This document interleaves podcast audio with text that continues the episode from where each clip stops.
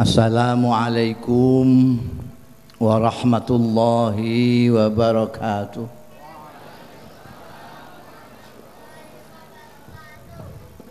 Alhamdulillah nahmaduhu wa nasta'inuhu wa nu'minu bihi wa natawakkalu alaihi wa nastaghfiruhu wa natubu ilaihi wa na'udzu billahi min shururi anfusina wa min sayyiati a'malina may yahdihillah fala mudilla lah wa may yudlil fala hadiya lah wa asyhadu an la ilaha illallah wahdahu la syarika lah واشهد ان محمدا عبده ورسوله اللهم فصل وسلم وبارك وترحم وتحنن على عبدك ورسولك سيدنا ومولانا محمد وعلى اله واصحابه ومن تبع هداه amma ba'd.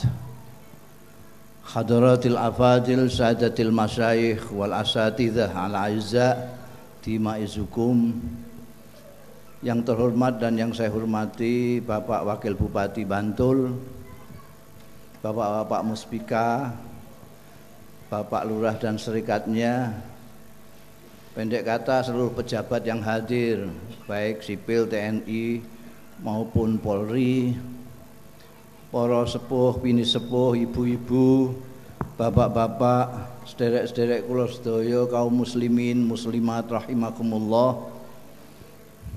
Teristimewa Ketua Takmir Masjid An-Nur. Kula langkung rimuyen kepareng ngunjukaken syukur wonten ngaso dalem Allah taala ingkang sampun marengaken kula dalu punika sowan panjenengan sedaya dalam rangka pengajian akbar. Iki wong pira kok akbar menawa kok kaya Gusti Allah wae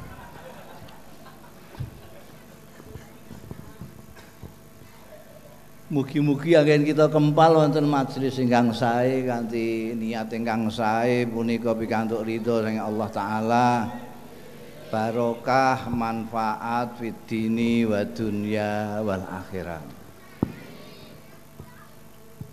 niku sing pidato mulai sambutan pertama cara Indonesia kabeh sak pembawa acarane. Wakil bupati ini cara Jawa jadi kula niku bisik-bisik kalau pembawa acara niku aku cara Jawa apa cara Indonesia jawabannya campur-campur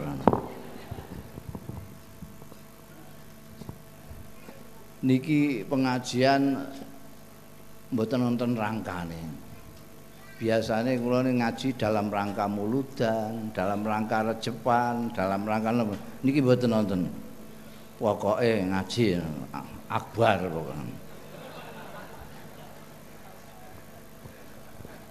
Temanya menguatkan amar ma'ruf nahi mungkar. Kula kinten mboten namung masalah niki sing perlu dikaji ulang. sakderenge Jokowi mengeluarkan kita perlu revolusi mental. Kula niku menulis tengkoran tentang revolusi mental. Jadi kira-kira Jokowi ini niru kula.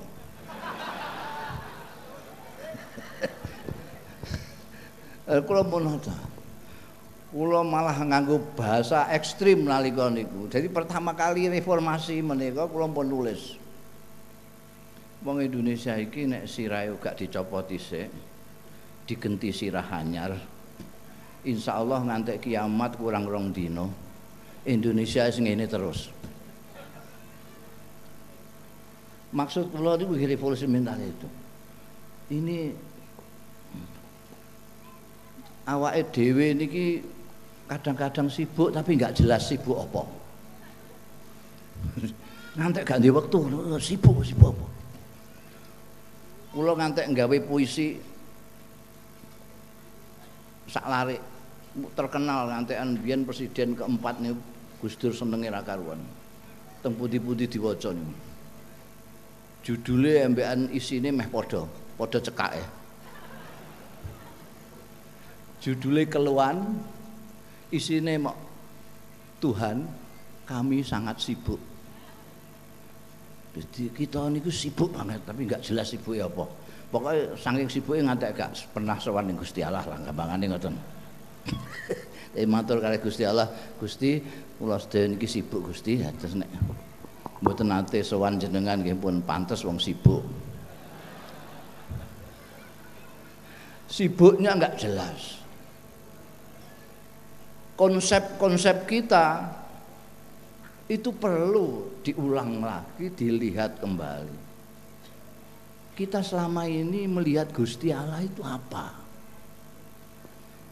Ini harus kita bangun duwe Gusti Allah ora tau dipikir. Lho sampean muni Allahu Akbar niku sing sampean bayangno sinten? Allahu Akbar niku maksudnya napa? Yuk, menengahi dijak omongan.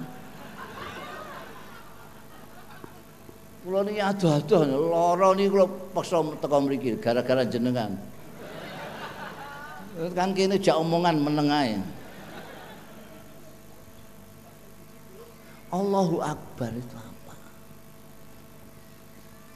Jadi konsep kita kepada Allah harus kita kasih ulang. Selama ini sudah benarkah kita memandang Allah itu? Konsep kita tentang manusia sudah benarkah pandangan kita tentang manusia selama ini? konsep kita tentang Islam. Apa itu Islam? Islam itu satu apa banyak? Kalau satu kenapa partainya banyak? Organisasinya banyak. Mikir.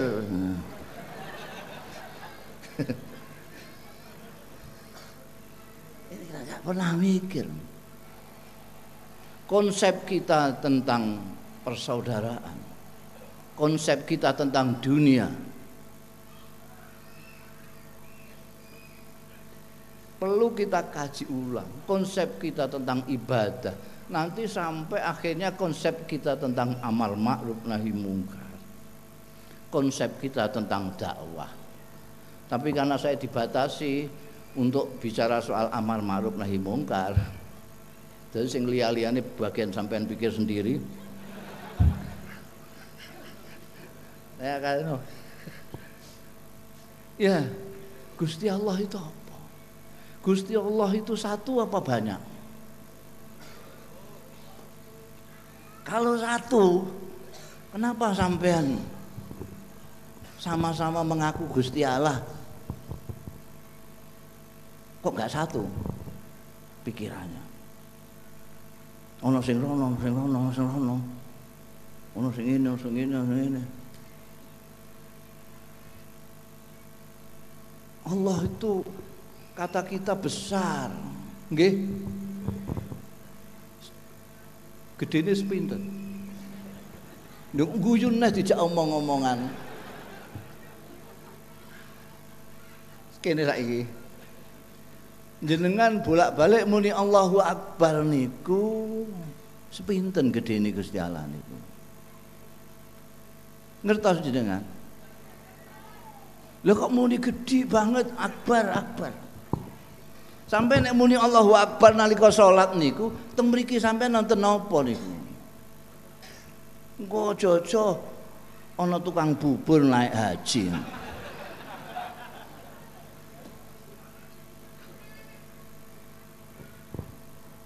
Napa? Apa maknanya Allahu Akbar? Nggih maha itu seberapa? Wong ana mahasiswa bareng.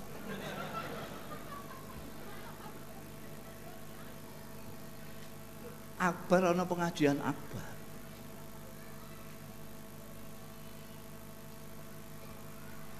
Nek sampean mboten iso maknani Allahu Akbar, ndak ngerti Allah itu seberapa besarnya, sampai malik maknane. Allahu Akbar artinya saya kecil sekali. Sampai iso ngecil awak? Wakil bupati iso nyekecil awak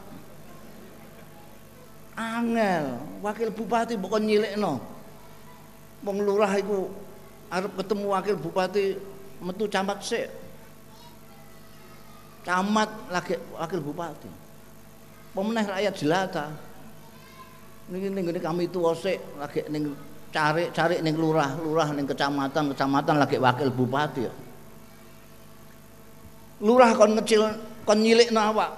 Ora iso, wong sak kelurahan iki anak buahe kabeh. Sampai terusno dhewe. Kula kon nyilikno awak.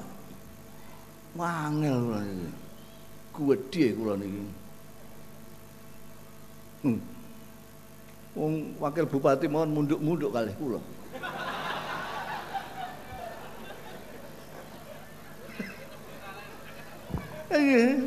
Iku. Lah piye iki gedhekno Gusti Allah ora iso, nyilikno awak ora iso. Kan repot awake dhewe niki. Iki nek ora tau dipikir. Niki kula pikir niku awake dhewe arang-arang mikir niku gara-gara Pak Harto. Muga jembar kubure. Yang biyen niku apa-apa sing mikir Pak Harto kabeh. Nandur pari yo Pak Harto sing mikir, sempat ae aja liyane. Aja raja lele kan. Dodol cengkeh ning gone Tommy ae aja ning liyane. Lu ngantek ngecet tembok omahe dhewe Pak Harto sing mikir. Cet kuning ae aja liyane lu.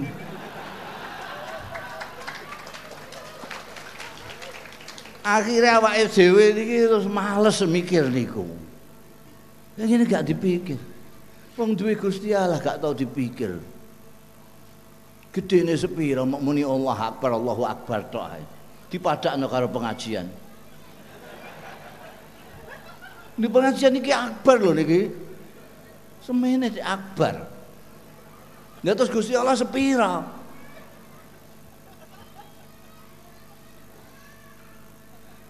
Kula sakniki niku tenggene YouTube ning gone anu niku tenggene komputer ning gone internet niku wonten. Gambare sampean kalih bumi sampean wonten. Dadi kepenak nek diputer teng mriki niki iso ketok cilik sampean niku ketok.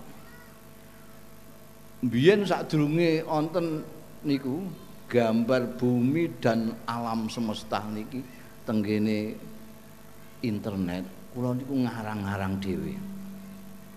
Ngarang-ngarang dhewe nek ndelok gedene bulan, gedene matahari, gedene Saturnus, Pluto sak piturute iku nek digambar alam semesta ini kira-kira bumine awake dhewe iki mok sak kacang ijo. Tapi bareng ana gambar teng internet cetha niku. bumi terus niki matahari terus liyane liyane liyane wih ku jebule luwih cuwilik timbangane kacang ijo lebu luwih cilik malih Lah nek sak lebu ngoten mawon kula gambarno kalih jenengan ora iso.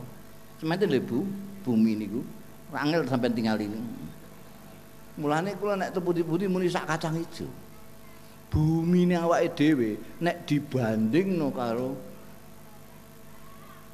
makhluk-makhluk Gusti Allah sing teng alam semesta sing jenenge planet sing jenenge bintang. Ana sing 6 kali bumi ana sing 600 kali bumi ada yang 6000 kali bumi ada yang 1 juta kali bumi. Niku kira-kira sepiro gede sampai tinggal mangke tegene internet wonten niku. Sampean buka mawon sampean eh, kata kuncinya besarnya bumi. Ngoten mawon mangke mangke ketok niku pun sak digedhekno sak kacang ijo. Digedhekno sak kacang ijo. Diseni wong kira-kira pitung miliatan lah pitung miliatan. Niki mbah pirang ewu iki. Ning kene namine napa niki? Banyu Tapan, Bangun Tapan. Bangun Tapan niku kecamatan nggih. Lah nek Tegalsari. Nek Jomblang. Sampean niki ngene Budi. Tegalsari. Dusun Jomblangan. Desa Bantu apa? Kecamatan? Kabupaten? Bantul termasuk DIY. DIY termasuk Jawa. DIY ini termasuk Jawa. Jawa termasuk Indonesia. Indonesia termasuk ASEAN. ASEAN termasuk Asia. Asia niku Asia niku namung salah satu daratan dari lima empat daratan besar. Amerika, Eropa, Afrika, Australia, napa? Asia. Antes tunggal malih napa niku? Gak ngerti aku gak tahu ngaji ilmu bumi. Pokoknya sing gede lima niki, termasuk Asia. Niki tenggine gambar bunder niku ning namine donya niku. Sing biru segara, sing ijo-ijo niku benua-benua niku. Ana benua sing namine Asia. Teng Asia ana sing jenenge ASEAN, teng ASEAN niku ana sing jenenge Indonesia, teng Indonesia niku ana sing jenenge Jawa, teng Jawa niku ana sing jenenge DIY, DIY niku ana sing jenenge Bantul. Bantul iku ana sing jenenge banyu ta, bangun tapan, bangun tapan ana sing jenenge Jumblangan, Jumblangan sing jenenge Tegasari. Sampai enten Tegasari. Pun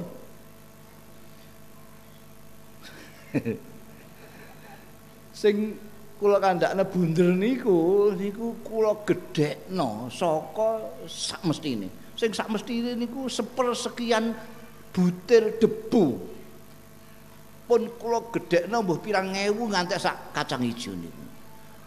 Pun gawe sak kacang ijo. Sampeyan tengene bangun tapan. Ora usah Tegal Sari. Di manakah bangun tapan dalam kacang hijau itu? Sampai golek. Kacang hijau sampai tinggal ini, sampai tempun sini. Nggone anu e, ngene Gasari bangun bangun tapan. Kene iki ya. Wilik rak menten iki. Golek ya. Iki ono ono. Ono pengajian akbar kene iki. La ilaha illallah. Akbare cah. Ning kacang ijo akbar.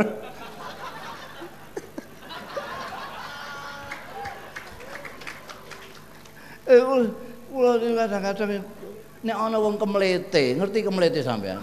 Ana wong sombong niku, kula kudu guyu. Lho ngene ngene kacang ijo kok kemlete. Lah Gusti Allah ora ngintes kowe sak kacang ijone iku gampang banget. Nil ngoten mawon. Kepengin contoh nih, teng Aceh pun nate 250 ribu. Niki ana piro? Gak ngantek 100.000.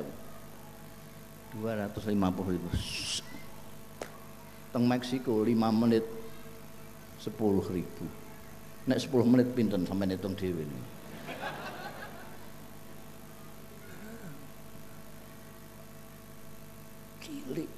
Nanti awake dhewe meneh kok kumpul wong pitung miliar ning gone kacang ijo. Gedene sepira kira-kira? Allahu Akbar. Mulane biyen kathah sufi-sufi sing Allahu Akbar langsung kapundut tak. Melihat ben sendiri kayak apa besarnya Allah Ta'ala. Melihat sendiri kecilnya diri ini 5 miliar nenggone kacang ijo wis digedhekno kacang ijo niku. Saknyatane niku mok sepersekian debu. Wong 7 miliar nenggone sepersekian debu. Mbambung kabeh ora salat kabeh. Belas Gusti Allah ora rugi, belas. Aja mlete. Iso sembayang ngene rumangsane iso ngatur wong mlebu swarga mlebu neraka. Halah diapurmu.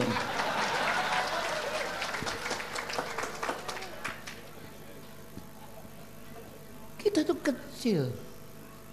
Tujuh miliar ndak salat kabeh Gusti Allah ora rugi belas triliunan malaikatnya Allah. Ana sing maca tasbih tok triliunan sujud tok triliunan rukuk tok triliunan salat tok cuma Gusti Allah menika duwe sifat cara Jakartane maha semau gue Gusti Allah niku duwe sifat sing menurut bahasa Jakarta maha semau gue bekakas mau pitung miliar ning gone sepersekian debu kok jenengan urusi. Ya ben. Niki semau kuwi maha semau kuwi wong dapure ngoten kok sampean dawuh-dawuhi. Ya ben. Lho mbiyen nalika ajem damel Adam mawon niku malaikat do protes kok Lu bumi pun apik-apik ngono kok jenengan ndamel tiang sing potongane tukang tukaran. Tukang ngebom. Tukang menumpahkan darah. Ya ben, salah ngoten. Maha semau gue ya. Nek sampai nakal-akal Gusti Allah ampun akal-akal Gusti Allah niku maha semau gue. Nek orang maha semau gue, Kenapa? Wong bangun tapan potongane ini kok. Kiblatnya kok Ka'bah. Mestinya pantasnya Borobudur. Loh, sampean ampun guyu potongan sampai ini potongan Borobudur. Cedak panggonane karo Borobudur. Jawane Jawa Galiwa blas. Sampean bahasane Hono Caraka Data Sawala. Kanjeng Nabi niku abajadun hawazun. Kata yakun. Kanjeng Nabi mboten kenal ngo niku mboten kenal. Padha kali sampean mboten kenal ain. Jajal sampean muni ain. Engko rak ngain. Alaihim ngalaihim. Sampean gak mboten gadah dot Padahal kanjeng Nabi afsahu man nataka bidot. Kanjeng Nabi itu paling fasih nek ngelafat nobot. Sampean jae Ramadan ramlan. Murtado murtala. Zuhur luhur. Ridho rilo. Orang nempel apa-apa nih kalau kanjeng Nabi belas kok melok nih lho. Sampai nakal gak iso. Wong banyu taman. Tegal Sari jenenge jomblangan. Ini wong Arab ora iso muni jomblangan. Sampeyan goleki wong Arab niku. Iki nek mau anak wong Arab anake Habib Habib sapa iku wong Arab. Arab Indonesia tapi anak Habib Anis. Cek kon muni jomblangan kan. Jomblangan. Jomblangan. Awake dhewe gak iso muni ain mereka ora iso muni ngo. Awake dhewe gak iso muni dot. Mereka mboten saged do. Mriki gadah do gadah do. Mereka gadah dot zat tok. Ini gak duwe. Sampai nempel napane kali kancing nabi kok melok kancing nabi niku. Engko jojo elok-elokan tok sampean niku Napa? Melok napane sampe niku napa? Cedak ya ora. Sampai cedak Mekah ya ora. Wong ngliwangi ngliwati pitung samudra. Numpak pesawat jet niku terus sangang jam. Kok kene tekan gone Kanjeng Nabi niku. Sampai teng ngene boro-boro mak nyuk ngoten mawon, teng Borobudur nyuk ngoten mawon.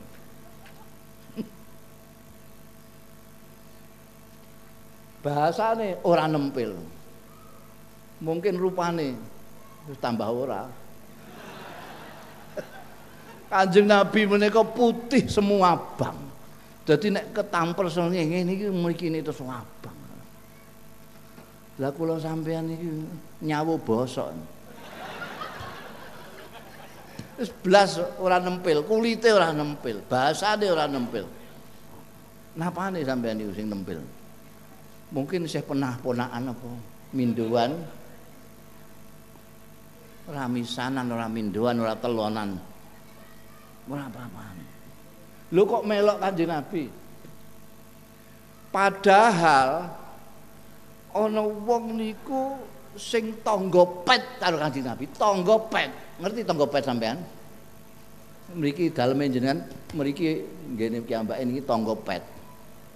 Ana tangga pete Kanjeng Nabi. Isih pernah paman cer. Paman cer niku dulure ramane. Ana tangga pet paman cer besanan anak loro karo Kanjeng Nabi. Ora tanggung-tanggung, besanan anak loro. Kiambake duwe anak loro lanang dikawinno kalih putrine Kanjeng Nabi kalih Sayyidatina Ruqayyah kalih Sayyidatina Ummi Kulsum. Pun praupane putih kemerah-merahan. Padha pamancer mergo kiambake kangane Sayyidina Abdullah. Sayyidina Abdullah menika ramane Kanjeng Nabi Muhammad sallallahu alaihi wasallam. Tangga pet pamancer besanan anak loro. Ora mung ora melok Kanjeng Nabi, tapi nalika diajak Kanjeng Nabi mau nyembah Gusti Allah, tok misui Kanjeng Nabi.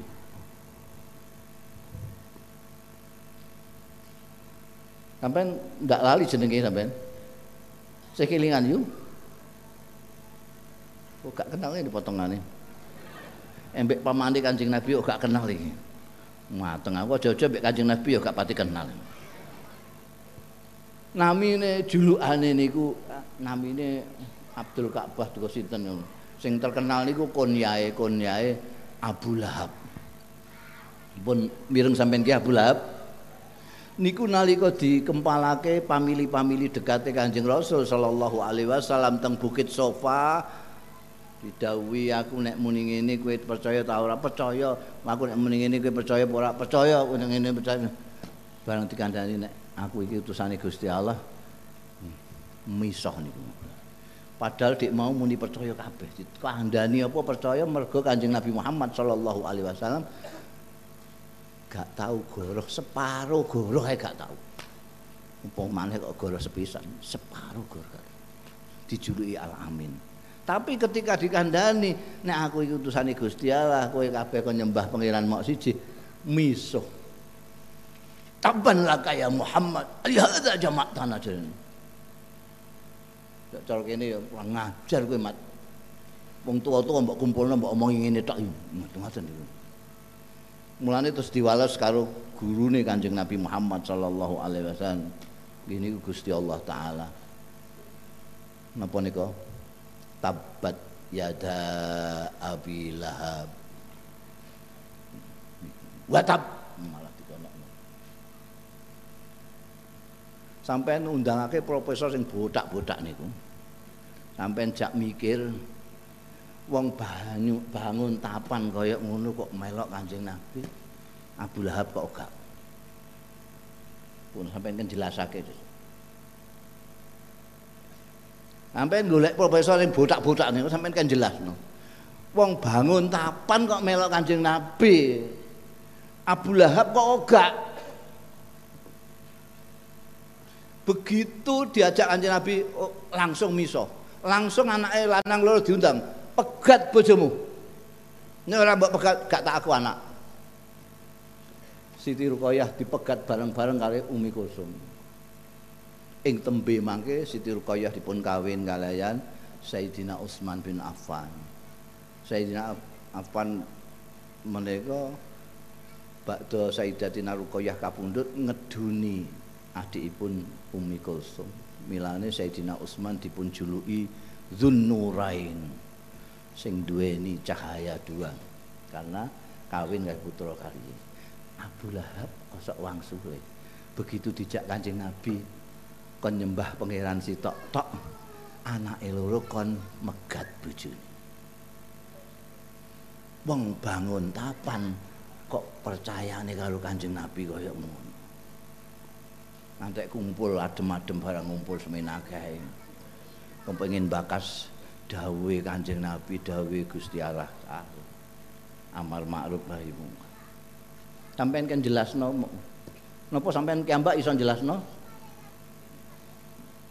Nek ora iso njaluk tulung profesor. Kesuwen takok kula mon, gampang jawabane. Jawabane ya wis ngono iku kersane Gusti Allah. Mereka Gusti Allah niku nggadahi sifat maha semau gue. Makin nek protes Abu Lahab, oh ngomong bangun tapan potongane ngono. Kok sampean paringi hidayah Gusti? Panjenengan paringi hidayah. Kula sing caket tangga pet pamane sisan. Tunggal darah paman. Besanan anak loro kok mboten jenengan paringi hidayah? Ya ben semau gue. Gusti Allah niku mah semaku jadi sampean ngerasa petita-petiti kepengin ngislamno wong barang niku la la ilaha illallah. Kanjeng Nabi ra kok Nek sampean ajeng dakwah ajeng amal ma'ruf silahkan tapi maksa wong kon melok Kanjeng Nabi niku sia-sia penggawean sing penggaweane Gusti Allah sampean catut niku lah napa. Sombong banget. Sampean kewajibane ajak-ajak amar ma'ruf. Niku mawon perlu kita ulang kembali konsep kita tentang dakwah dan amar ma'ruf nahi mungkar. Fal takum minkum ummatu yad'una ilal khair bayak mur. Ana wawu atap bayak murun. Jadi amar ma'ruf nahi mungkar itu bukan dakwah.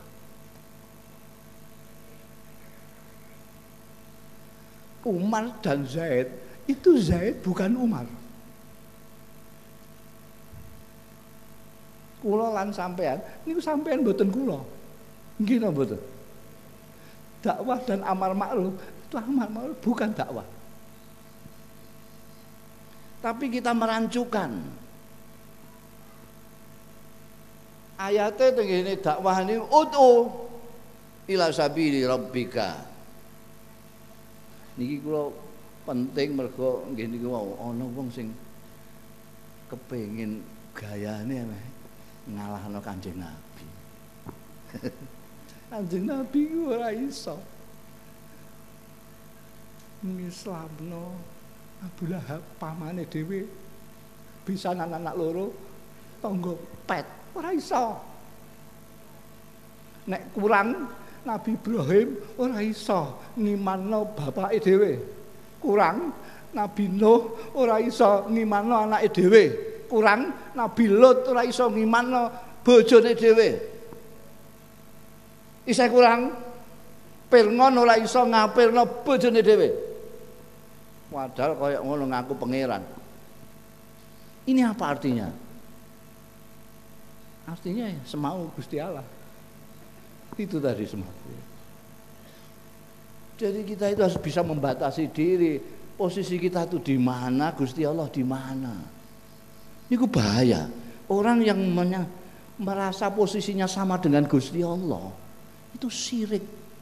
Sirik halus. Nauzubillah min dzalik. Ojo ngantek sampai niku merasa pendapat sampean mutlak benar. Bahaya. Karena yang mutlak benar adalah Gusti. Ono sing wong kene iki nek gak nek gak aku ijeh buta kabeh. Lho ngono iku mlete lah.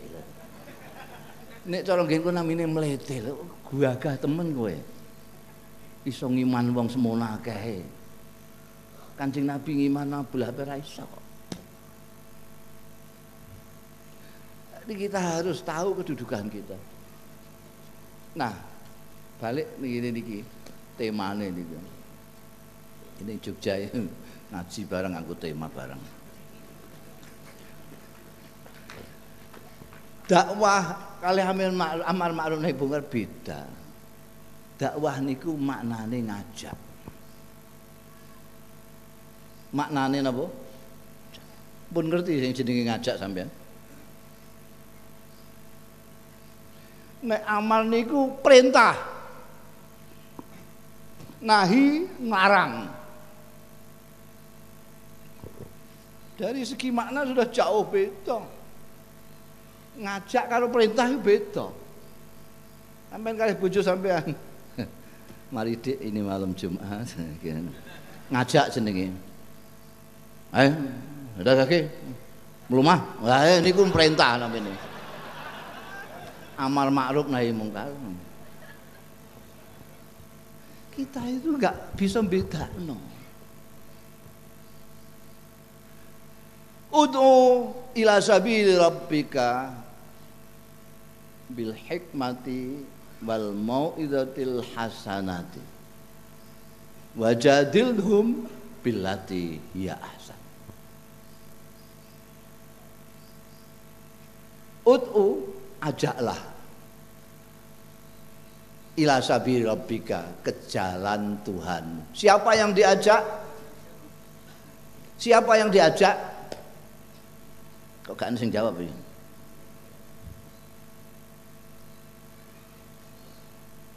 Di ayat itu tidak ada. Cara santri ini ora ana maf'ul bae. Tak adine ning sapa? Sing dijak sapa? Wong kok ajaklah ke jalan Tuhanmu. Lah sing dijak niku sinten? Ora disebutkan. Mulane terjemahan Departemen Agama itu emaknane dikai kurung.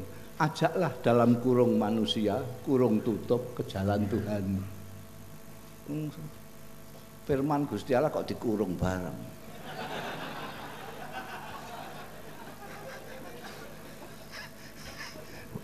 Mulane gak, gak senenge kalih terjemahan niku rak mriku niku. Kula mboten cocok niku. Terjemahan niku gak cocok. Sing makna kacau ngeten iki mergo terjemahan. Terjemahan Quran. Quran itu ditafsiri, tidak diterjemahkan. Gak iso. Bahasa Quran itu sangat tinggi sekali. Indonesia ini bahasa paling guri-guri. Orang ana tasrifane bahasa Indonesia.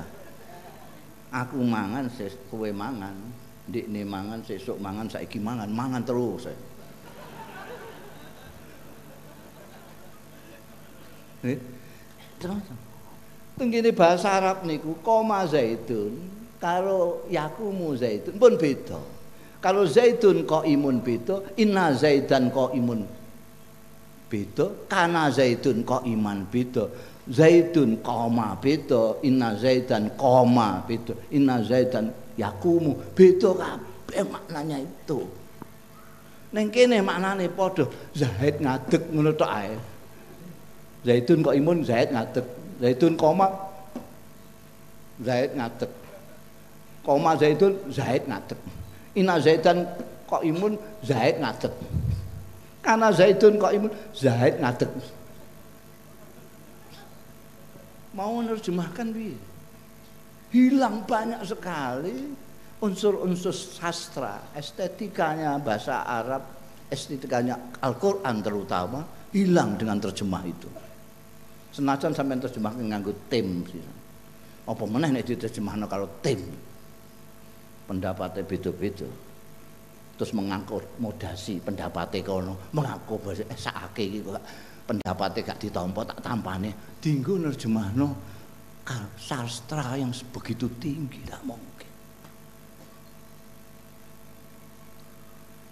Ud'u ila sabili rabbika. Ajaklah dalam kurung manusia. Niku sia-sia kurung niku. Kurung niki bahasa sastra. Bahasa sastra sudah tinggi sekali tidak usah disebut karena itu sudah jelas kok. Ajaklah naik bis. Siapa yang diajak? Ya yang belum naik bis. Masa di dalam bis diajak naik bis?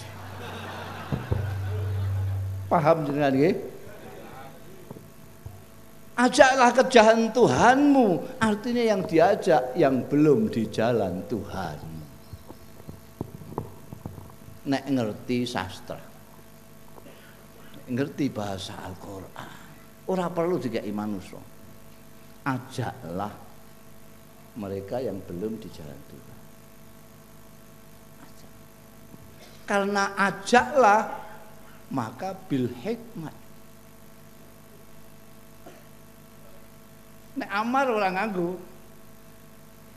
beramal maklumlah dengan hikmah bal mau hasanah nggak ada kalau ngajak ya. Kenapa? Karena yang diajak belum di jalan Tuhan. Saat ini ada istilah mau idho hasana, niku salah kaprah. Niku kan dari ut'u ila sabili rabbika bil hikmati wal mau idhotil hasana. Kula saat niki dibahasakno kali bahasa sing salah kaprah niku. Sekarang mau idho hasana mulai Padahal mau itu hasane kanggo sing urung dalan. Lha sampean kabeh ini wis dalan kabeh. Malah mungkin luwih dalan timbangane sing ngomong.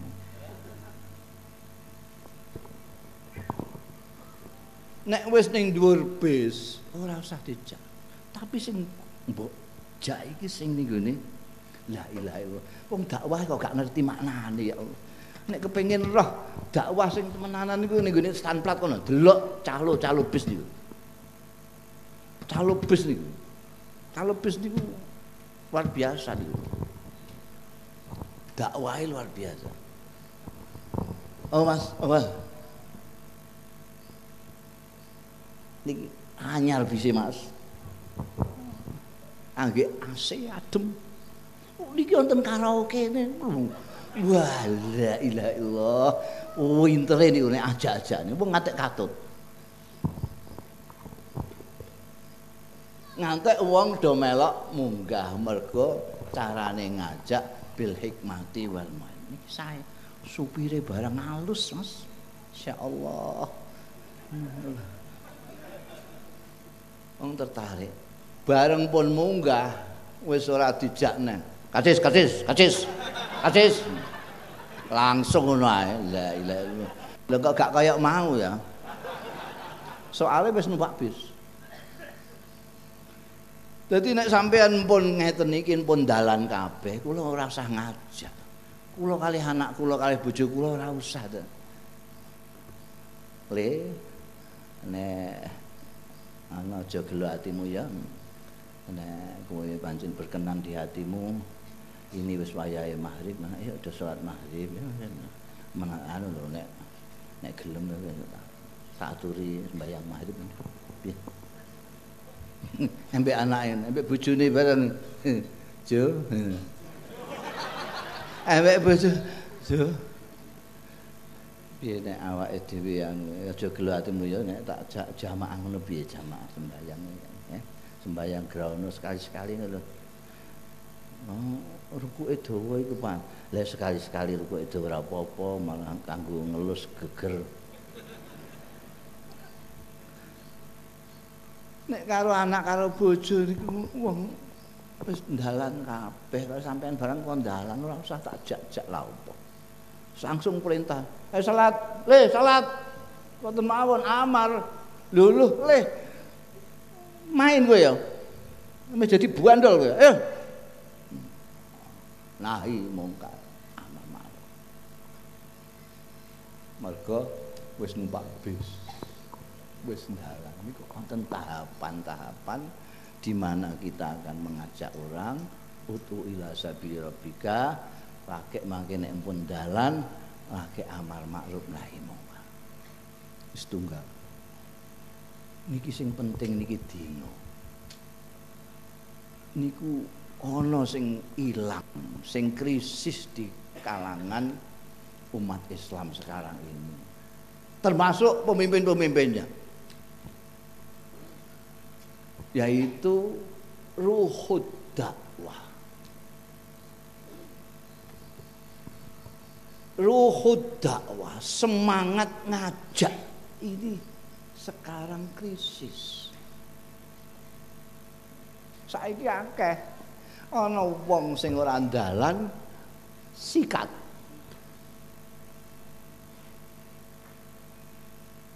Ora ning dalane Gusti Allah, sikat sesat sikat enggak ada ruhuta lumien pemimpin agung kita. Al khairu kullu fittiba'ir Rasul sallallahu alaihi wasallam. Segala yang baik dan paling baik adalah mengikuti Rasulullah sallallahu alaihi wasallam kalau kita orang Islam. Kanjeng Rasul sallallahu alaihi wasallam nalika dakwah niku ngadepi tiyang sing gobloke niku tikal. Namine jahil murakab. Wong diajak ora gelem kok nyawat. Niku bodoh sing tumpuk-tumpuk. Dijak. Sampeyan jak. Ayo Kang ning Solo. Ora aku males. Ngoten cukup. Lho kok lho kowe ngejak ning Solo? Lho dia goblok tumpuk-tumpuk. Wong dijak ra gelem lak wis to. Wong dijak gak gelem kok nyawat watu. Ini kok nemen sesate niku. Ora terima sesat.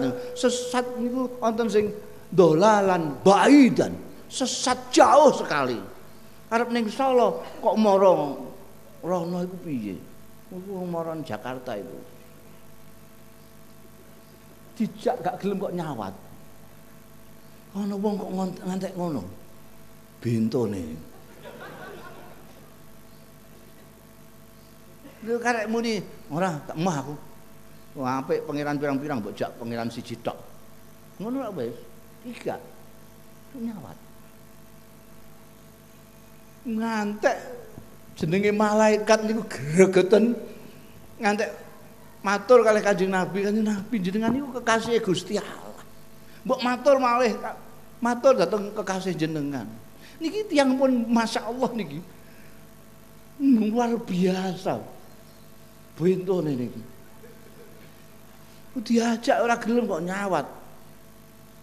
Pun jenengan matur kali utusan jenengan. Patut disikat. Mungkin pun malaikat ngujuk-ngujuk kanjeng Nabi. Matur mau jenengan matur mawon. Kula mangke sing ngrakit bome.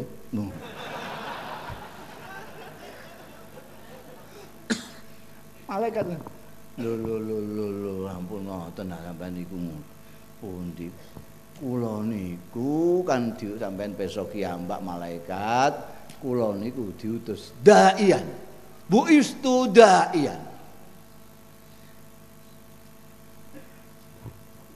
kula niki diutus Gusti Allah ken ajak-ajak mboten ken nyikat ken ajak-ajak mboten ken nyikat bu istu daian Mboten kena bapake anake. Mboten kena anake putune. Itu ruhud dakwah. Itu yang namanya ruhud dakwah. Apa yang terjadi dengan ruhud dakwahnya Kanjeng Rasul sallallahu alaihi wasallam menika? Sampean kenal kali Al Walid bin Mughirah sesepuh kufar Mekah sing musuhi Kanjeng Nabi Muhammad sallallahu alaihi wasallam. Anake nate ngorat ngarit pasukan Islam tenggini perang Uhud. Namine Khalid bin Walid apa yang terjadi? Akhirnya Khalid bin Walid masuk Islam dan menjadi pahlawan Islam. Jenengan kenal Al-As bin Wa'il dedengkot kufar Mekah sing musuhi Kanjeng Nabi Muhammad sallallahu alaihi wasallam. Putrane putune putrane Amr bin As putune Abdullah bin Amr bin As jadi orang-orang dekat orang Islam pahlawan-pahlawan Islam jenengan kenal Ikrimah Ikrimah niku tidak lain dan tidak bukan anaknya Abu Jahal yang terkenal itu Malbu Islam Sampeyan mboten kena Abu Sufyan bin Harb. Abu Sufyan bin Harb adalah panglima besar perang Uhud. Sing ngocar-ngacir pasukan Islam ngantek Kanjeng Nabi luka di bagian wajahipun. Abu Sufyan. Abu Sufyan bin Harb masuk Islam. Sampeyan kenal Hindun, Bu? Sinten? Hindun menika sing ngemah-ngemah jantunge Sayyidina Hamzah tengene perang Uhud. Budake namine Wasi, orang hitam. Kowe nek iso mateni Muhammad tak bebasno. Bisa tak perseni. Kowe rasah melok perang, kowe golek wae sing jenenge Hamzah. Wonge ketara, gedhe dhuwur anu wis kowe rasah melok perang dingkik ae iku. Kowe nek iso mateni iku lapor aku, kowe bebas tak perseni. Jadi Sayyidina Hamzah niku teng Uhud niku lagi menghadapi tiang-tiang ditombak kongguli kalih Wahsy. Sing ngongkon Hindun bojone Abu Sufyan. Bareng dilapori Hamzah pun pelaya Hindun moro nggawa blati diudal-udal dadane Sayyidina Hamzah. Dijikuk. Napa? Jantungnya dikemah. Hindu. Hindun melbu Islam. Matur kalau Kanjeng Rasul sallallahu alaihi wasallam. Rumi ini mboten nonton tiang sing kula gawethingi ngungkuli jenengan Kanjeng Nabi. Sakniki mboten nonton tiang sing kula cintai ngungkuli panjenengan.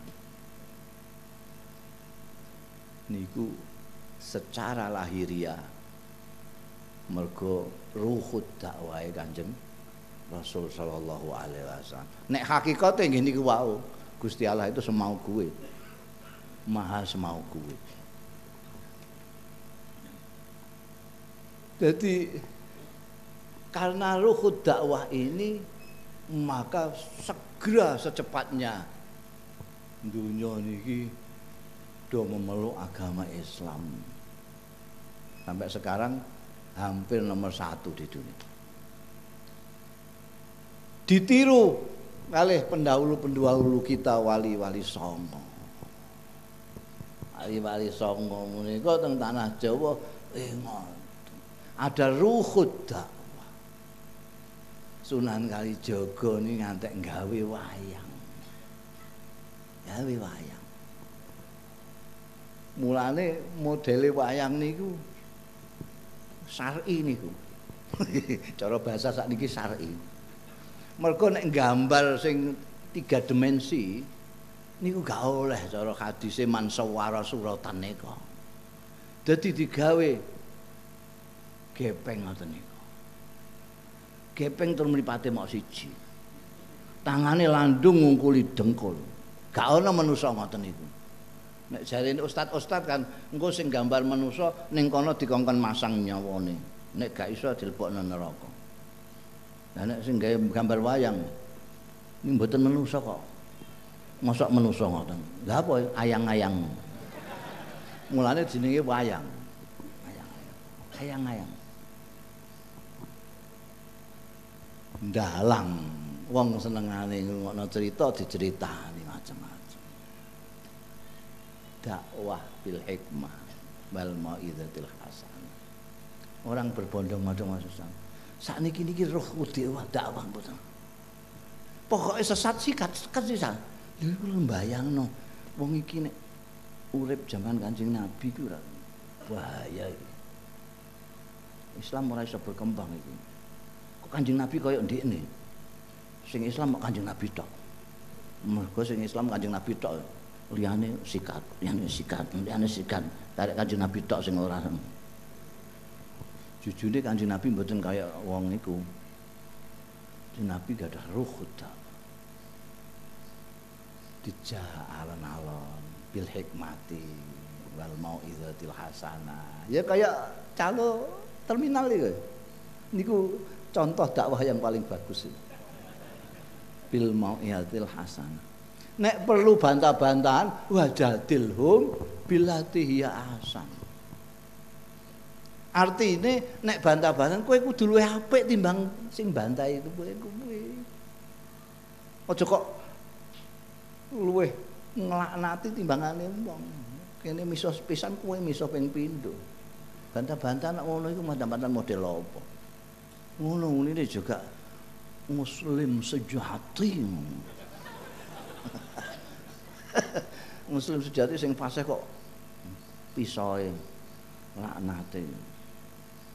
Lah mangke nek wis ndalan kaya ngeten iki kula mboten usah ngajak jenengan barang niku. Ya Bu yo salat ya Bu nggih. Nggih, ora usah ngono. Salat nek pun tekan waktune salat. Hmm. Pun salat isya modering. Modering mangke isya.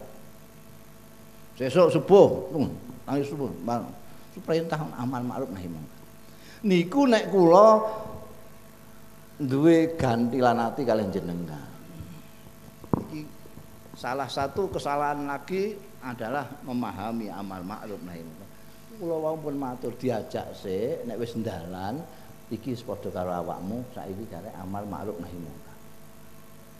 Orang beramal ma'ruf nahi mungkar itu harus dilandasi kasih sayang. Atau dengan bahasa lain, amal ma'ruf nahi mungkar itu sebenarnya adalah pengejawantahan manifestasi dari kasih sayang.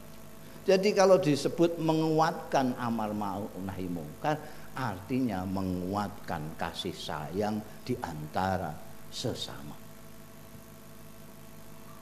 Semakin sayang kula kalih jenengan, semakin amal ma'ruf nahi mungkar kula kalih jenengan. Semakin kula kalih sampean boten kenal, semakin kula ngembalno sampean sik arep jukir walik cek apa. Kula nyontokno ana bocah cilik penekan udan-udan. Ana bocah cilik udan-udan penekan, penekan cek jambu kluthuk sisan. La ilaha illallah. Udan-udan ana bocah penekan jambu kluthuk. Niku ana wong papat niku reaksine beda-beda. Sing siji wong Jakarta. Wong Jakarta kesasar ning gone bangun tapan. Roh bocah cilik ini anak siapa ini? Hujan-hujan gini main panjat-panjat pohon. Jatuh mecetet.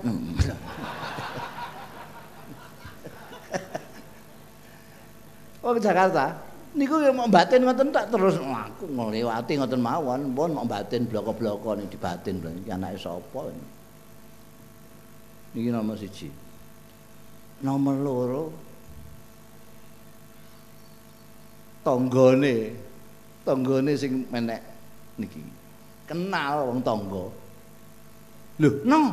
Ngerti ngerti jenenge barang no. Lho, no. Dan ter penekan yo. Eh mudun. Kandakne bapakmu. Ora mudun. Ya wis. Ora anakku wae. Cetet ya ben. Niki tangga. Nomor telu bapak Eno. Kira-kira padha karo wong Jakarta apa padha karo tanggane? Ora padha, ora padha karo Jakarta, ora padha karo Tonggo. Lho, no, ayo mudun. Oh, ketok gubalake ra karo. Ayo mudun, mudun. Watak ndang. Wore medeni wong pala. Batine wong-wong kok kejem temen mbek anake ngoten. Nomor papat Mbok Eno. Mboke Mbok Eno lagi nggoreng tempe dikandani. Yuk anakmu no penekan yu Heh? Langsung tinggal perut ngono ae. Gorengan tempe ora peduli, gosong ora peduli. Warani. No, mudun no. Ora terima ngomong, sikile cekel. Eh mudun, mudun.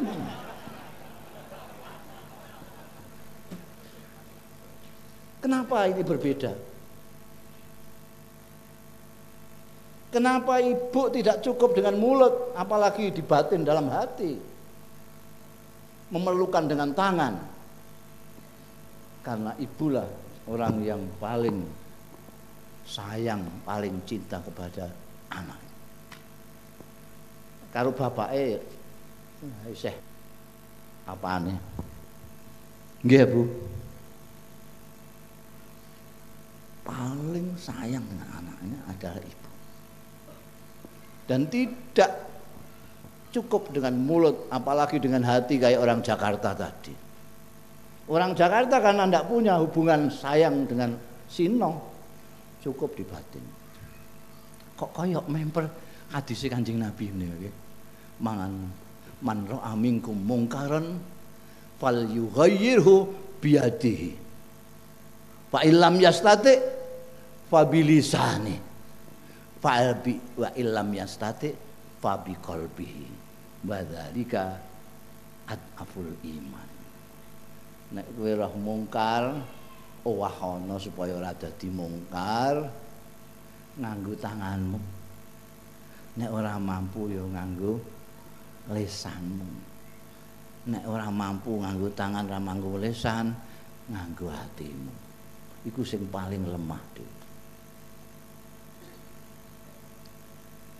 sampean mbok to nggih kira-kira nek anak sampean kaya eno niku sampean ngoten akeh napa sampean jalno mau Yo. Yo iki piye to dijak omong kok meneh. Kan? Sampeyan jarno napa sampeyan ngoten niku wau kaya niku wau. Yo bangun tapan aneh. Tekani ado-ado. Oh, lah setengah loro mulane. Do ngantuk. Sampai nek anak sampean udan-udan penekan ngoten niku sampean niku sampean playoni niku napa sampean batin mau wis ah, non? Sampean playoni to. Mergo napa? Kuate nek tiba to. Kenapa nek tiba? Mundak coklek sikile iki to. Wah nek tiba mundak sikile coklek piye engko?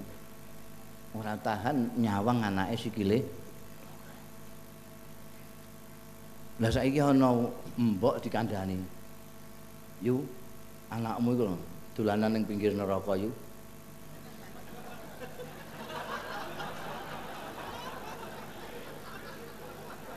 Jawabane kok ayem ae. Alah wis tak saiki ya, Dik, ya sing ngono kowe. Zamanen. Lah mbok iya nek penekan kuwi terus jawab ngono. ya wis susume bocah penekan iku dik dik wis sampe sak wis mbok ngono cara berpikir kualik sampean ngelokno bocah sampean penekan iku mergo kuwatir nek tiba sikile coklek sampean kok takok iso coklek kalau dioklek-oklek lara ndi non lara ndi nek tiba covid niku paling coklek nek teng neraka dioklek-oklek. Arep dioklek-oklek kok ayem ae zamane Dik. Kasak iki ngono kuwi. Iki mboten amal ma'ruf nahi mungkar. Artinya ndak punya kasih sayang kepada anak. Lu kok dolanan teng pinggir neraka? Lu maghrib-maghrib ijening perapatan. Mbok golek apa iku ning perapatan itu? nggodani wong liwat bloko-bloko. Hmm. Amal ma'ruf nahi Perintah mawon. Ya Maghrib ayo langgar. Ayo masjid. Masjid gedene semono gak mbok iseni nggo apa.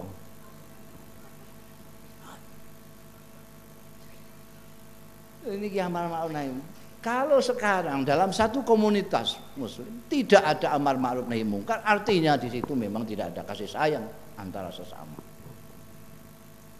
Sampean ketemu kula, mriki kula angus, ngerti angus yuk? Ana angus, ya jawab ngono apik iku. Iki meneng ae. Sampean ketemu kula to mriki kula ana angus. Lupa angus. sampean durung kenal kalih kula. Paling sampean kan batin. Iki iki wong endi iki? Ngoten. Mesti ngoten, Pak. Bringos kok sesisih iki. Bar main ketoprak lali dibusek kali. Paling ngoten. Tapi nek sampean pun kenal kula, otomatis sampean marek kalih kula. Nun sewu, Gus niku jenengan mau ngilu napa mboten? Nonton apa yu? Niku lho, brengose sampean mau susi Masya Allah, matur nuwun yu. ada hubungan batin. Dia malu kalau saya dipermalukan orang. Karena itu dia beramal ma'ruf nahi mungkar kepada saya. Nek ora kenal kalau aku, apa meneh kok musuh. Jangan jangan. Bentekan pasar. Mesti ngono. Seneng nek dipermalukan orang banyak wong dekne gedeng mek niku. Tapi nek sayang ndak mungkin. Kula sandal kula kualik, tengen tanggo kiwa kiwa tak aku tengen. Paling sampai nek ora kenal. Iku. Mulipane gak ketok ndak sikile gak krasa. Sandung kapok. Nek sampean kenal. Dilokno. Terus sandal sampean kebalik niku. Eh ya Allah masyaallah matur nuwun. Kula matur nuwun banget sampean kanjane. Sadurunge kesingsal. Nek bojo kula mboten ngoten. Langsung Mas, masih lho, balik ku. Kuwatire nek kula kesiksa luwih nemen timbangane sampean. Mergo sayange luwih. Diki amal ma'ruf. Ini sing ngarang-ngarang wong utawa wong lali niku nek amal ma'ruf nahi mungkar ini adalah sing padha-padha rumpak mereka ada yang saling mempunyai kasih sayang satu sama lain. Jadi kita perlu bersedih kalau di satu komunitas tidak ada yang amar ma'ruf nahi munkar. Ana wong biayai tinjal. Ana ngombe tinjal. Ana wong ora sembayang tinjal. Artinya memang dia tidak sampean mriki wau ngajak sinten? Yuk. Ngajak-ajak kok gak ngajak bapak, mereka ngajak bapak. Ini ganjaran tok, ganjaran tok. Oh, gak gak ngejak. Padahal tenggen kula mboten kene mesti ngono ya. Nggawe nggawe sambal goreng tempe ae tanggane dikai icip-icip. To? Dikai icip-icip. Lho yo. Mergo melok wahing-wahing di bang. Lah iki untuk ganjaran seminake gak aja-aja niku ya kualik. Cara berpikir kita sudah kualik-kualik. Jadi muga-muga ya kita bisa apa revolusi mental ndak kaya yo yo. Kita kaji ulang lah. Gusti Allah itu bagaimana kita itu bagaimana? Orang Islam itu kayak apa? Dakwah itu kayak apa, amal ma'ruf nahi mungkar itu apa? Dan seterusnya. Ini perlu terus kita pikirkan supaya mau jangan-jangan awak itu itu sana disenangi Gusti Allah tapi malah pengen ngetak kayak Gusti Allah itu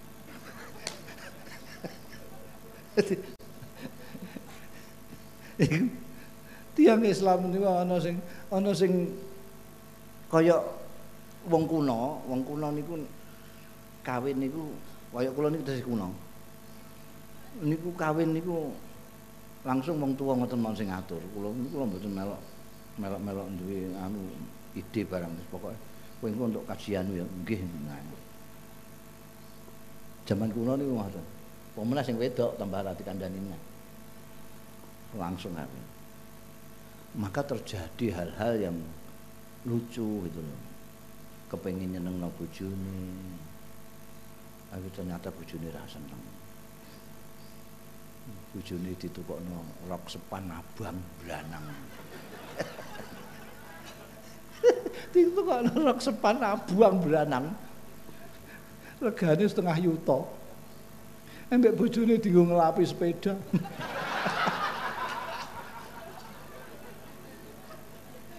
Mergo ora kenal bojone. Bojo kula gak melok ya bojo kula ini kula melok kula anu kula dadekno bukti.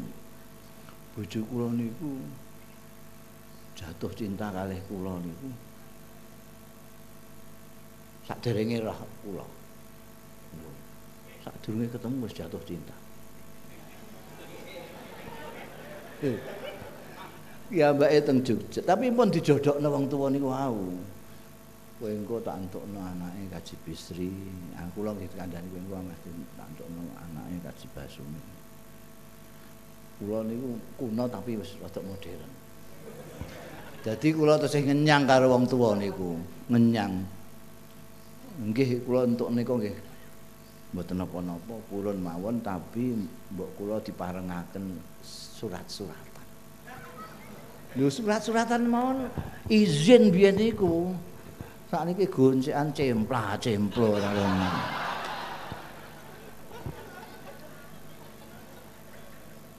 Surat-suratan izin. Diparingi izin mergo kula teng Mesir, bojo kula teng Jogja mriki. Bojo kula teng Jogja, kula teng Mesir. Kula surati adoh. Dadi ora kuwatir wong tuane ora kuwatir lah surate. Lah kula ket mbiyen niku ahli gawe surat niku. Ana kanca kula sing ngantek kawin niku gara-gara kula sing ndamelake surat.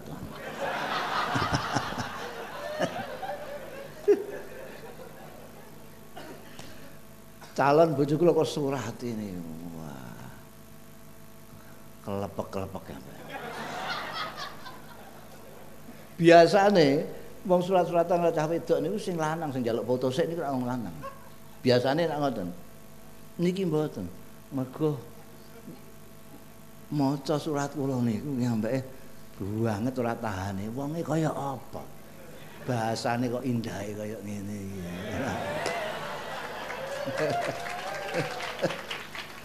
mentala njaluk foto niku mentala. Ora nganggo apa? simbolik-simbolik tak apa. Mboten langsung jangan minta dikirimi foto. Terus kula gak golekake foto kula sing kebenaran. Kadang-kadang foto iki ora kebenaran. Kula golekake foto kula sing kebenaran. Kirimake. Wah tambah klepek-klepek. Tambah enggak ilah pun pokoke pun akhirnya terus pun pokoknya ah, cepeting cerita pun terus mulai kawin ngoten mawon. Wawin lagi ambake kepengin nyenengno niki wau kekasihnya itu tadi mulai pertama omah-omah niku ki ambake masak. Napa mejane niku taplake anyar pojoke ana tulisane selamat makan sajake tapak mlejo kadul. Wah. Dimasakno opor.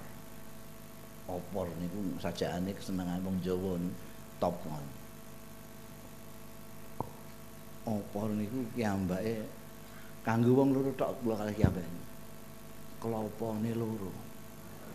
Lho, sampean bayangno bukete kaya apa? Ya wong loro kok klopone, klopone kok loro. Wong wong loro tok. Uket. Ayam-ayam kampung isih enom itu. Pun. Suguhke kula. Kula mau ngicipi sak sendok. Nangis ki ambake. Wadul kalih maratuwane wedok alias mbok kula. Mas Mus ini terlalu bu Iya iya Nanti nanti kok wis nerlalok Nerlalok no bucu Niki yang kok Tua melake Opor ayam. Kelopone kali bu Kulo parut ki mbak Niki didel kabeh tangan kulo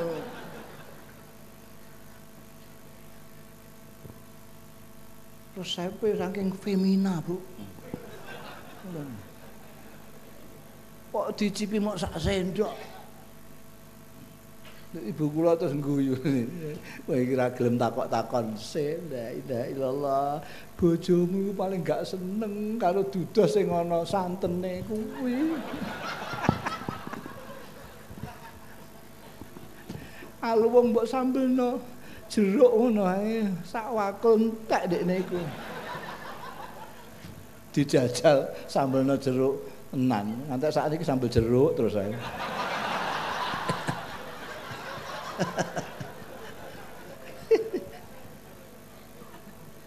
niku cinta yang menggebu-gebu tapi tidak kenal dengan yang dicintai.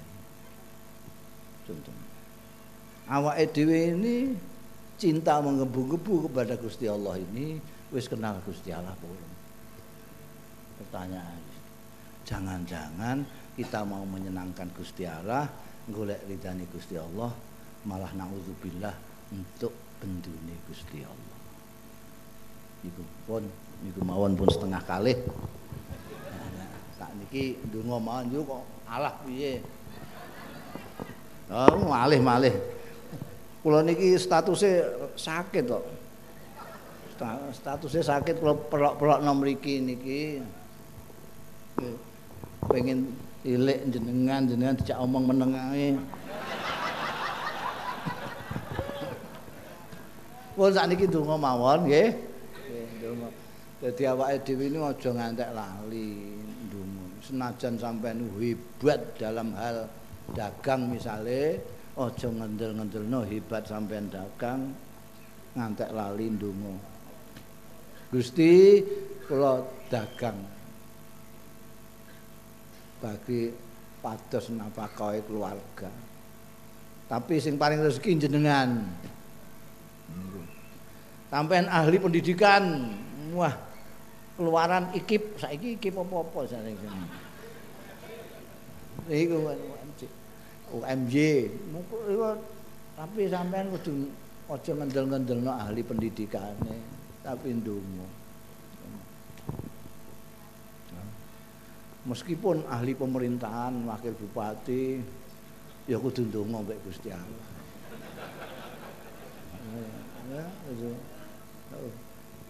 Dungo karo Gusti kula jenengan bantu kula niku kepengin niat kepengin khidmah dhateng rakyat kula teng Bantul niki panjenengan paringi kegiatan ngoten. Kabeh ngoten. Kula ngedopos ngeten iki sampean ngrungokno ketoke kaya yo-yo tapi kok silok engkas buka TV ya ilang kabeh. Mulane lak niki ndonga mohon nggih ndonga. Iki gak ana kiai ning kene kok sing dikon ndonga aku sisan iki hmm.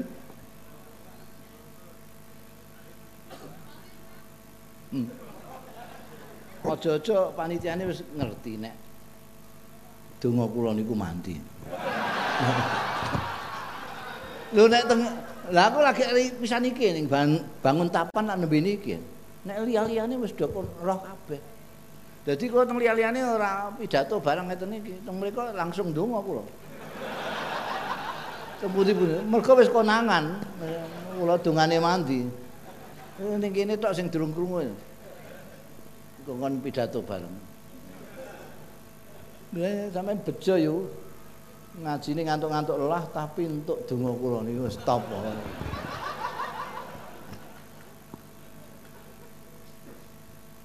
Pun terkenal teng seluruh Jawa. Madura kula Jawa Madura. Donga kula mandi saniki sampeyan njaluk napa? Ya takok ngguyu piye? Takok apik-apik kok ngguyu. Engko atake kita ombe ya diguyu atake. Bismillahirrahmanirrahim. Wong bangun membangun tapane lucune guyunan. Mesti takoki njaluk apa kok guyu? Donga niku kan ana loro donga niku ana loro yu. Eh donga niku ana loro. Ana donga sing ibadah tok. Allahumma nabirubana Allahumma idhana Allahumma sallallahu kowe iki njaluk apa Kang? Mbah aku di kayak ijazah kiai ngangen pokoke tak waca ngono niki donga ibadah untuk ganjaran tapi ra njaluk apa-apa wong ra mudeng kok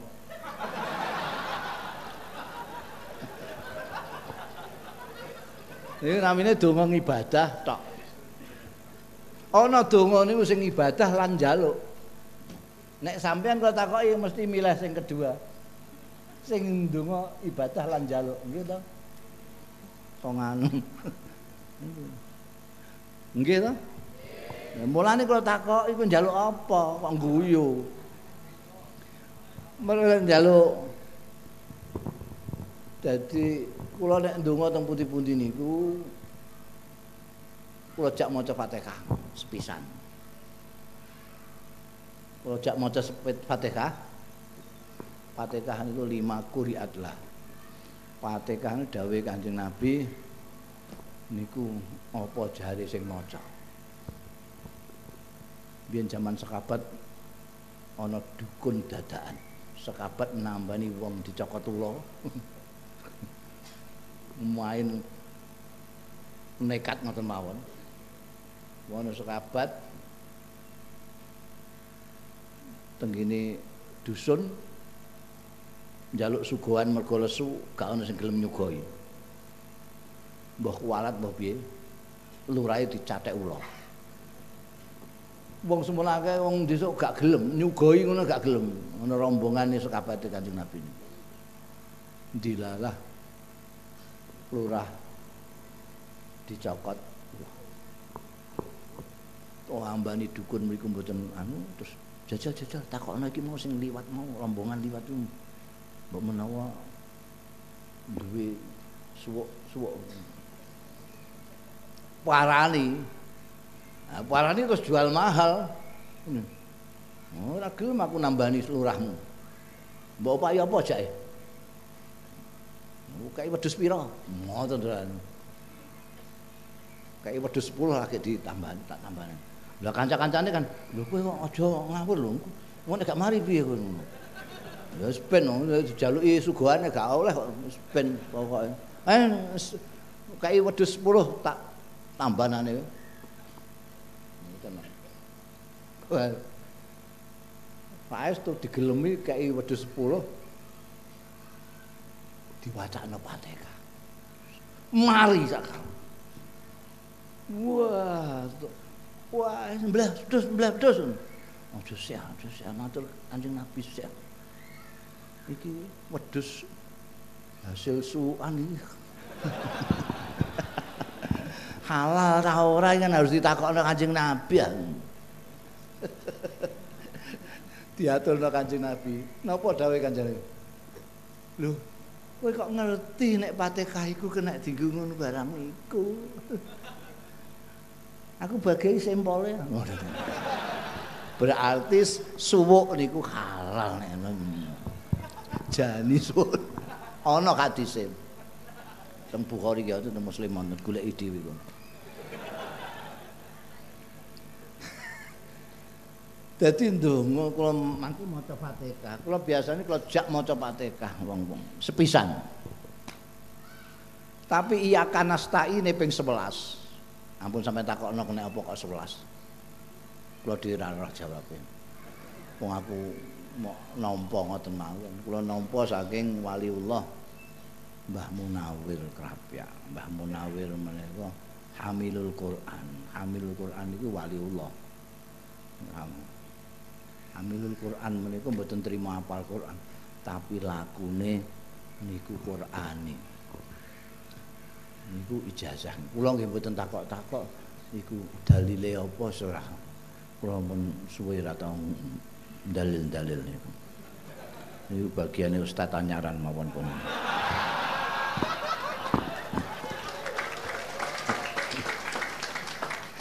Umum ngomong ini kok dikeplok iki piye dadak. Awak judeg wek wong bangun tapan iki. Mun sampean nek eh mangke takok tak jawab kok kenging nek salat engko takok kena apa kok subhanallah ping 33. Alhamdulillah ping 33. Allahu akbar ping 34. Akhirnya terus diskusi awake dhewe gak sedo ndonga. Pun sampean nek anu nggih monggo gak gelem ya wis ngoten mawon. Maca Fatihah sepisan iya kana stain ping 11. Ing dalem maca iya kan astain ping 11 karo ngrentekno jalukane dhewe-dhewe. Iya kan astain. Ya Allah Gusti. Mugi panjenengan paringi rezeki yang jembar saged mbayar utang. Krentekno jalukane dhewe-dhewe. Nek bangsa selamat ujung sak piturute mangke donga umum kula sing munggah. Dadi sing khusus bentuk sing umum ya. Entuk. Gusti Allah sugih mboten karo-karuan sugih wong semene 7 miliar jaluk kabeh diparingi kabeh jalukane karo Gusti Allah taala. Niku sugih Gusti Allah ora kalong belas. Nek sampean kepengin roh kalonge dom sampean jelupno teng kene segara niku. Terus teles-teles sing teng kene jarum niki teng kene dom niki sing diparingno wong 7 miliar kekayaane Gusti Allah tesih sak segara Jadi njaluk sekaligus sing khusus-khusus pribadi-pribadi jenengan lan sing umum. Katut kabeh. Niki mumpung gak ono alang-alangan langsung aras. Sing donga kula sisan. Wah, masyaallah, bejo sampean yo. Lan sampean goleki sakniki jalukane sampean. Jalukan sing gedhe. Kula sing donga umpama ndek utang 5 juta ke atas. Hmm. Duwe utang 50 juta aku kan donga ngenyek jenenge. 5 juta ke atas lah nek diaji kerton. Jalukan pengen iso gawe omah. Kepengin mumpun ini iso umroh. Bangsa ngoten-ngoten niku. Pengen untuk bojo. Oh, ini ndakake entuk bojo. Kepengin pensiunnya dipercepat. Pokoknya napa mana jalukan sampean ini sampean krentekake nalika maca iya kanas mesti kasil. Mesti. Ini jaminan mesti kasil. Ngantek ora kasil niku kemungkinannya mau lorong. kok ngantek ora kasil kemungkinannya lho. Nomor siji sampean ora pati percaya kali kula. Alah gedobos eh serangan ramati. Ora kasil. Nomor loro Gusti Allah pirsa sing luwih manfaat timbangane sing sampean dongaken. Wong niku awake dhewe kadang-kadang ndonga angger mawon. Nanti wonten calon wali kota. Mboten kok kandhakno daerah pundi. ngeyel pokok njaluk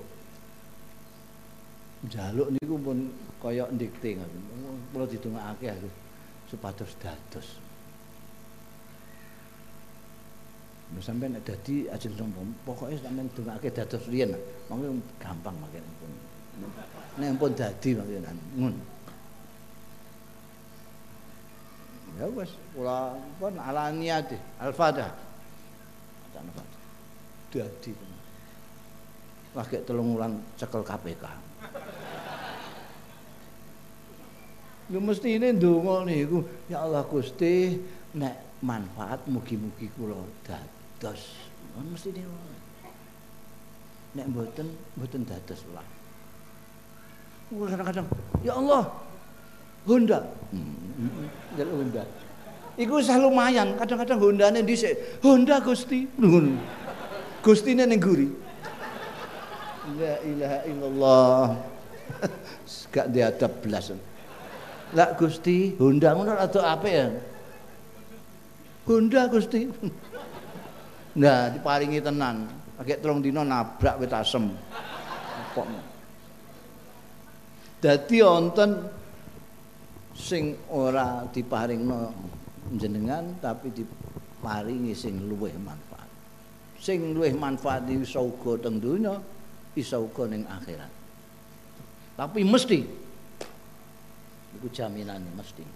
Pun sakniki sampean golek isik jalukan sampean. Nek pun monggo ndonga. Pun. Ampun anu niki sing tenanan. Nek pun kula imutake dawuh Kanjeng Rasul sallallahu alaihi wasallam innallaha la yasma'u du'aan min qalbin ghafil au kama qala Rasulullah sallallahu alaihi wasallam. Gusti Allah ora kersa midhangetake dongane wong sing atine ora melok ndonga. Wis sampean ndonga sing khusuk ati sampean madhep kali Gusti. Gusti saestu kula kepengin mantu sing saleh. Apa itu sampean kentekake sing tenanan. Gusti saestu kula kepengin umroh. Mangke donga umum selamatan sak piturute mangke diunggahno bareng-bareng. Nggih.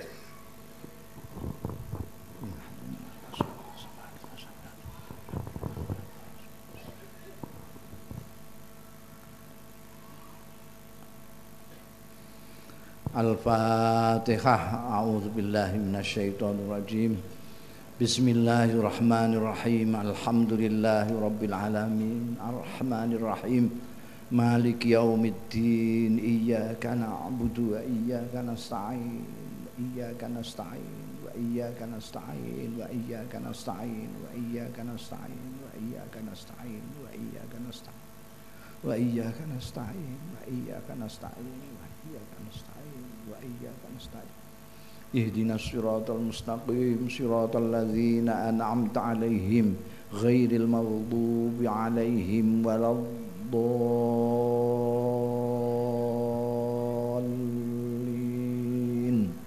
آمين. أعوذ بالله من الشيطان الرجيم. بسم الله الرحمن الرحيم. الحمد لله رب العالمين حمدا يوافي نعمه ويكافي مزيده.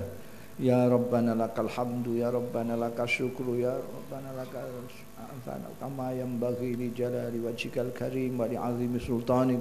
اللهم صل وسلم وبارك على سيدنا ومولانا محمد النبي الأمي وعلى آله وأصحابه وذريته. اللهم يا الله لا إله إلا أنت يا رحمن يا رحيم يا مالك يا قدوس يا سلام. Ya mu'minu ya muhaiminu ya azizu ya jabbaru ya mutakabbiru ya khaliku ya bari'u ya musawwiru ya ghaffaru ya qaharu ya wahhab ya razzaku ya fattahu ya alim. Ya qabidu ya basidu ya khafidu ya rafi'u ya mu'izzu ya mudhillu ya sami'u ya basir.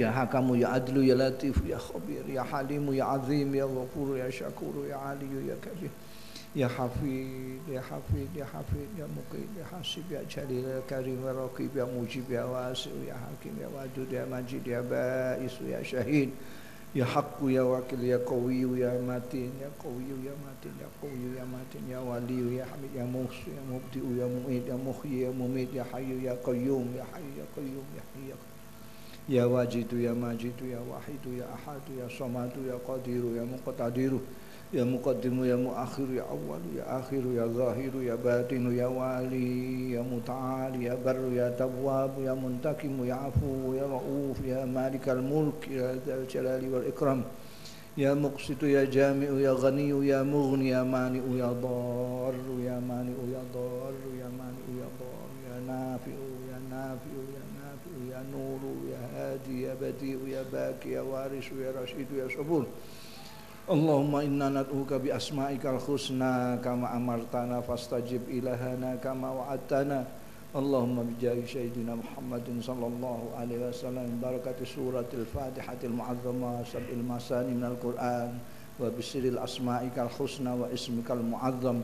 Allahumma la tada' lana fi majlisina hadha dhanban illa ghafartah wala hamman illa farrajtah wala aiban illa satartah wala makruban illa nafastah wala maridan illa syafaitah wala dainan illa qadaitah wala jahilan illa 'allamtah wala dhallan illa hadaitah wala mu'siran illa yassartah wala faqiran illa aghnaitah wala tiflan illa rabbaitah wa aslahta wala hajatan min hawaijid dunya wal akhirah ya laka ridwan illa qadaitah wa yassartah ya rabbal alamin اللهم أصلح لنا ديننا الذي هو عصمة أمرنا وأصلح لنا دنيانا التي فيها معاشنا وأصلح لنا آخرتنا التي إليها معادنا واجعل الحياة زيادة لنا في كل خير واجعل الموت راحة لنا من كل شر Ya Allah Gusti kula lan sederek-sederek kula ingkang hadir wonten majelis menika ya Allah. Nyuwun dhateng panjenengan Gusti kanthi nyebat asma-asma agung panjenengan kados panjenengan perintahaken mugi panjenengan kabulaken. Ya Allah Gusti kados panjenengan janjiaken ya Allah Gusti kula lan sedherek-sedherek kula sak dzurriyyahipun mugi panjenengan paringi wilujeng lahir batin panjenengan paringi wilujeng donya akhirat panjenengan tetepaken iman lan Islam panjenengan akan dados umatipun Kanjeng Nabi Muhammad sallallahu alaihi wasallam lan panjenengan tepiaken saking sambikala panjenengan gampilaken sedaya urusan-urusanipun donya lan akhirat. Panjenengan jembaraken rezekinipun kangge ibadah dhateng panjenengan. Ya Allah mugi-mugi sedherek-sedherek kula sedaya Gusti ingkang hadir wonten majelis menika sak zuriyahipun panjenengan paringi sakit istiqomah dan sakit boing tembe sakit husnul khotimah Ya Allah Gusti kanthi nyebat asma-asma agung panjenengan Gusti. Mugi panjenengan kabulaken sedaya panyuwunanipun sederek-sederek kula ingkang hadir wonten majelis menika. Ya mujibas sailin ya arhamar rahimin ya rabbal alamin. Atina min ladunka rahmatan wa hayyi lana min amrina rasada ربنا آتنا من لدنك رحمة وهيئ لنا من أمرنا رشدا. ربنا آتنا من لدنك رحمة وهيئ لنا من أمرنا رشدا. ربنا آتنا في الدنيا حسنة وفي الآخرة حسنة وقنا عذاب النار. اللهم ادفع عنا البلاء والوباء والغلاء والصيف المختلفة والفتن. والشدائد والمحن ما ظهر منها وما بطن من بلدتنا إندونيسيا هذه خاصة. ومن بلدان المسلمين أما إنك على كل شيء قدير. اللهم عليك يا إلهنا عليك بإندونيسيا وعليك بشعب إندونيسيا وعليك بولاة أمور إندونيسيا. اللهم اهدهم اللهم اغفرهم اللهم سدد خطواتهم لمصالح الأمة. ربنا هب لنا من أزواجنا وذرياتنا قرة أعين واجعلنا للمتقين إماما. ربنا تقبل منا إنك أنت السميع العليم. وتب علينا يا مولانا إنك أنت التواب الرحيم. وصلى الله على خير خلقه محمد الأمي وعلى آله وصحبه وبارك وسلم. بسر سبحان ربك رب العزة عما يصفون. وسلام على المرسلين والحمد لله رب العالمين. mekaten para rawuh kirang langkungipun nyunagungi pangapunten. Wallahu yuwaffiquna ila ma fi khairul islam wal muslimin. Khairu indonesia wa indonesiin wa astaghfirullahal azim li wa lakum. Wal afu minkum. Wassalamu alaikum warahmatullahi wabarakatuh.